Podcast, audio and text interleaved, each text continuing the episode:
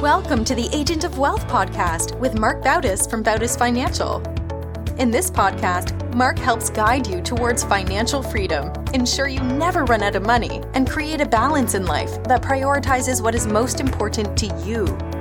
Join us for this journey as Marc draws from years of expertise and guest experts to solve the multiple wealth building challenges involved in your financial life.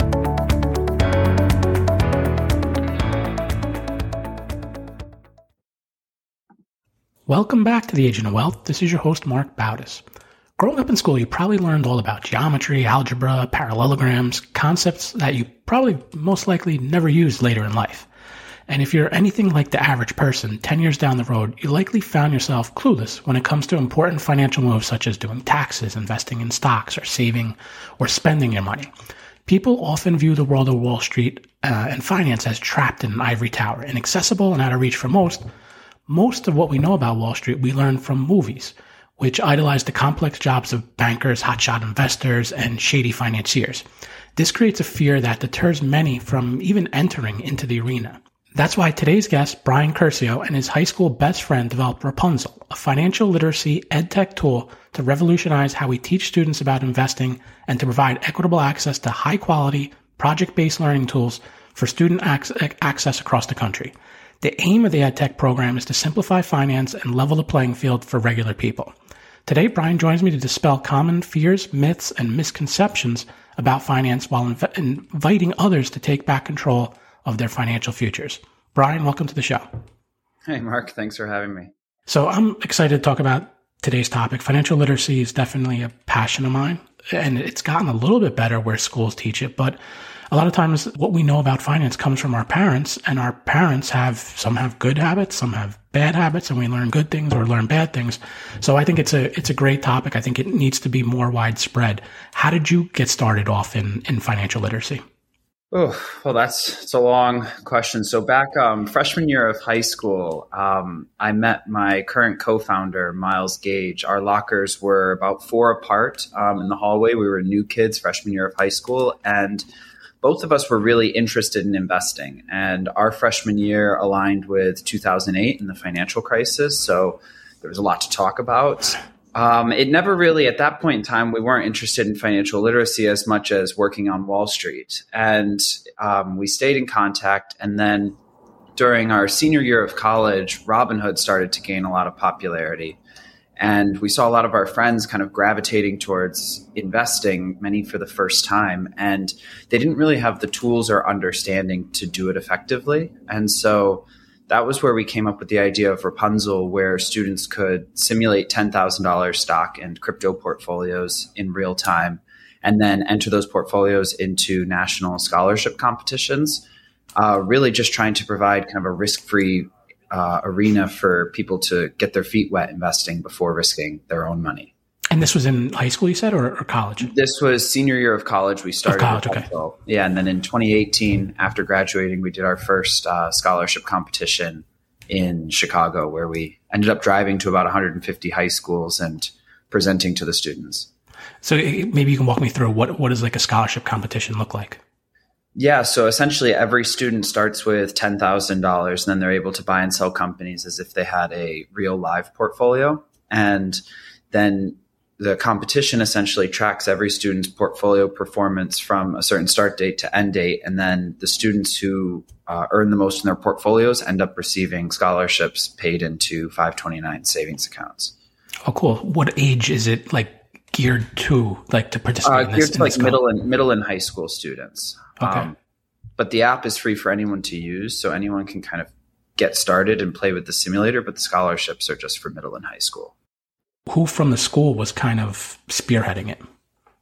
Uh, typically, it was the teachers or the counselors, but everyone kind of in the education system is so busy that a lot of the times we found that emailing wasn't necessarily the most effective. Whereas if we just started showing up to schools and saying, We're here and we can teach your kids about finance today, that was effective um, kind of pre COVID. And then during COVID, I think there was a much greater willingness to start adopting technology in the classroom. And so it's been a lot easier kind of getting more teachers signed up since then. Do the teachers, do they have leeway where they can, if this is a tool that they think is beneficial, because I know a lot of times they have to follow like a set curriculum, but do they have the ability to kind of, or do all teachers, or is it public school versus private school? Do they have the ability to kind of uh, implement this program? Yeah, so I mean, there is a public private distinction. I think that the larger public districts take longer to adopt, but fortunately, there is some flexibility on the teacher side that um, I'm not sure if it's technically within the rules, but there's teachers that have recognized, oh, this scholarship would benefit my students. And we've been able to kind of circumvent a lot of the bureaucracy by having a mobile app for the kids.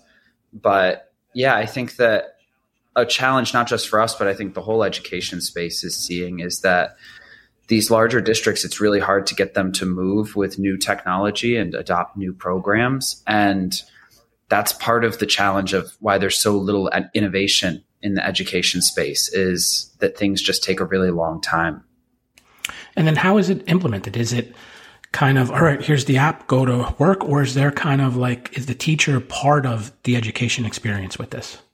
Yeah, there's a couple tracks. There's definitely ways where the students learn on their own, and we've embedded curriculum into the actual simulator.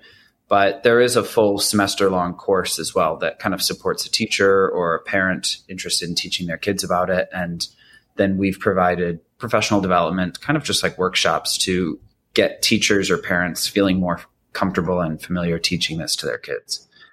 Can we go over the curriculum? Like, what are the different topics, or in like that semester long curriculum? What what is actually being taught? Yeah, I mean, it's really everything that you would expect in a personal finance curriculum. So you start budgeting and saving all the way through credit cards, retirement, um, building generational wealth um, with investing. But what we've tried to do is throughout the curriculum, taking a lens of much more empowering students versus telling them what they shouldn't do. So typically we've seen curriculums will teach interest rates through credit cards. Um, and there's a lot more opportunities to kind of teach that through building generational wealth or like compound interest. And so just kind of trying to give students the reins and let them understand that one day they will be investors and kind of understanding what to do with their money is where we've really tried to emphasize more throughout the curriculum. And how do you do it? Is it videos? Are they reading things? Are they actually doing different exercise? Total multimedia. So they're kind of simulating the um, their portfolio, and then we have videos and presentations for teachers, and then there's kind of in class activities and digital assessments through the app as well. And then what about the? Because like I mentioned, a lot of the education comes from parents. How can they get involved? Is there a, I guess, a non, eh, like through the education system, a non? Like, is there a way that parents can just download the app or utilize the app? Yeah, so we're still working out right now. I mean, kids can download the app and kind of use the curriculum, and parents could download it alongside them. We're working on building out a solution for kind of parents to access the curriculum the same way educators do, so that they can kind of be bringing it kind of directly in the home as well. So let's go over the, I guess, the actual the, the competition or the the investing portion of it. So you said they in the competition they get ten thousand dollars can they do or are they taught how to do research or how to look up different specifics about companies and is that all done through the platform? Yeah so that's all embedded in the app and kind of we have a bunch of analytics data from morningstar nasdaq and then benzinga streams through with kind of company news. So there's a lot of information in the app that kind of guides students through smart investment decisions and then also different guardrails where you can't over allocate into one position and put all your money into one stock. Um, tries to encourage you to kind of diversify across industries as well. So trying to teach students to build balanced portfolios versus just winning the competition. Mm-hmm. Do you have more? Was that the one competition, or do you do you have more periodic competition? Yeah, so we run competitions all the time. So there's a scholarship competition for middle and high school that starts in January, and so we've had students kind of already begin signing up for that. And then we're also currently running a scholarship with the historically black colleges that started in October and should wrap up around April. Going back to the educators, does the curriculum meet like state or national standards? Yeah, so we aligned it firstly with uh, Jumpstart and CEE's national standards, and then just being mindful. I think there's already 27 states that require financial literacy as a high school graduation requirement. And so we've taken the curriculum as well and aligned it to each of those state standards just to ensure that kind of when we're talking to schools, they know that they're satisfying the requirements as well as kind of teaching kids these important life skills. I'm outside of the education industry. You're you're more in tune. It is it getting better? Like I remember when I was in school, there, there was very little like financial literacy courses. Are you seeing like an improvement, or is it still a long way to go to to get better? Yeah, I mean, I'm. I think I'm seeing improvement. I think seeing schools begin to start teaching it's really helpful. I think teaching it in high school is a little too late, and particularly with a lot of the numbers coming out with students' math achievement in middle school, I think that we're running into a problem where high schoolers don't have kind of those foundational math skills necessary to be certified as financially literate. But I think that schools are recognizing that as well. So as we keep just kind of bringing financial literacy both into the high school and middle school side, I'm optimistic. At least we're talking about it now. What's the youngest you've seen someone kind of go through the curriculum and kind of grasp the concept, concepts in it?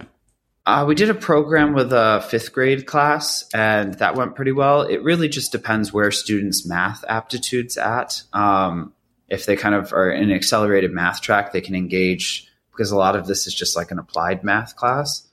Typically, in kind of larger districts, we're seeing it in like ninth, 10th grade is where the best outcomes are happening.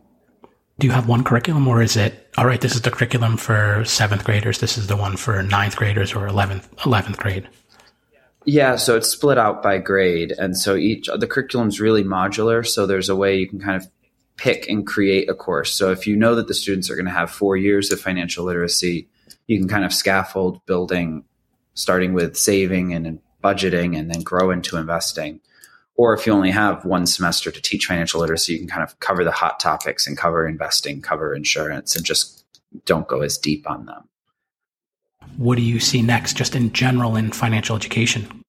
It's definitely going to start moving younger and trying to do financial literacy in middle school. And I think there's still about half the states don't have a financial literacy mandate. So I think that in the next couple years, we're going to start seeing every high school kid across the country will have to take some sort of financial education uh, in order to graduate, which makes sense. Everyone has to pay taxes, so kind of makes sense to teach kids about them. Right. And but what do you see coming down the road for, for the, your platform?